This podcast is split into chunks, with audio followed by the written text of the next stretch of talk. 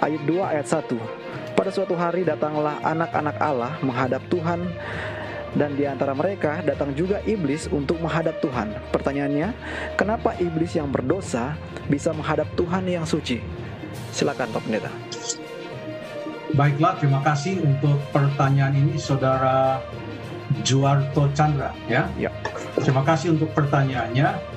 Pertama-tama, Ayub pasal yang pertama tidak menyebutkan di mana pertemuan itu terjadi, apa di sorga, di mana tidak disebutkan. Yang jelas, maka ada uh, anak-anak Tuhan yang datang menghadap Tuhan, dan di antara anak-anak Tuhan itu ada ketambahan tamu, bukan karena dia adalah anak Tuhan, tapi dia juga datang. Seakan-akan dialah penguasa bumi ini, lalu kemudian dia datang menghadap Tuhan dan di situlah terjadi percakapan yang Ayub sama sekali tidak tahu tadinya.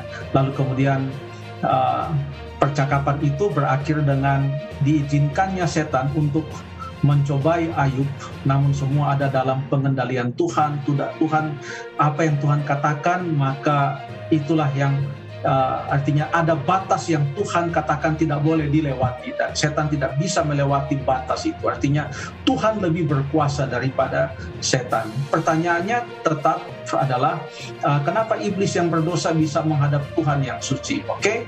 mungkin kita boleh membaca di dalam Matius pasal yang keempat dan Lukas pasal yang keempat.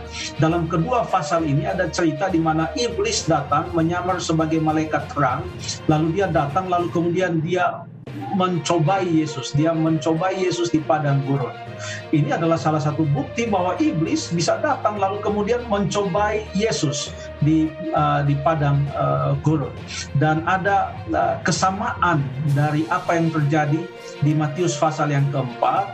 Oleh sebab dalam Matius pasal yang keempat kita boleh baca ayatnya di dalam ayat yang ke-8 dan ayat yang ke-9 dan iblis membawanya pula ke atas gunung yang sangat tinggi dan memperlihatkan kepadanya semua kerajaan dunia dengan kemegahannya dan berkata kepadanya, semua itu akan kuberikan kepadamu jika engkau sujud menyembah aku. Apa maknanya?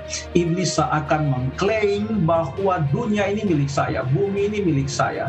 Kalau engkau menyembah aku, aku akan memberikan dunia ini kepadamu. Seakan-akan dia mengatakan dialah penghulu dunia ini, dialah pemilik dunia ini.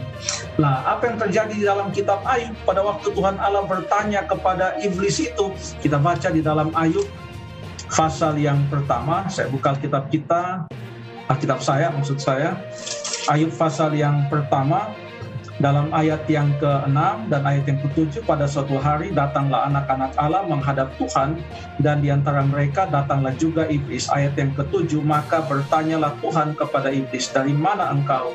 Lalu jawab iblis kepada Tuhan, "Dari perjalanan mengelilingi dan menjelajahi bumi." Seakan-akan dialah penguasa bumi ini. Jadi ini bisa saja terjadi dan ia diizinkan untuk menghadap dan itu telah terjadi. Semua ini terjadi di belakang layar. Tidak kita lihat dengan mata kepala kita di atas panggung, di atas dunia ini tentang apa yang terjadi. Tapi di dalam kerangka pertentangan antara yang baik dan yang jahat, maka setiap hari terjadi pertikaian di mana iblis berusaha untuk menentang Allah dengan segala macam siasatnya. Saya pikir itu yang bisa saya sampaikan. Terima kasih.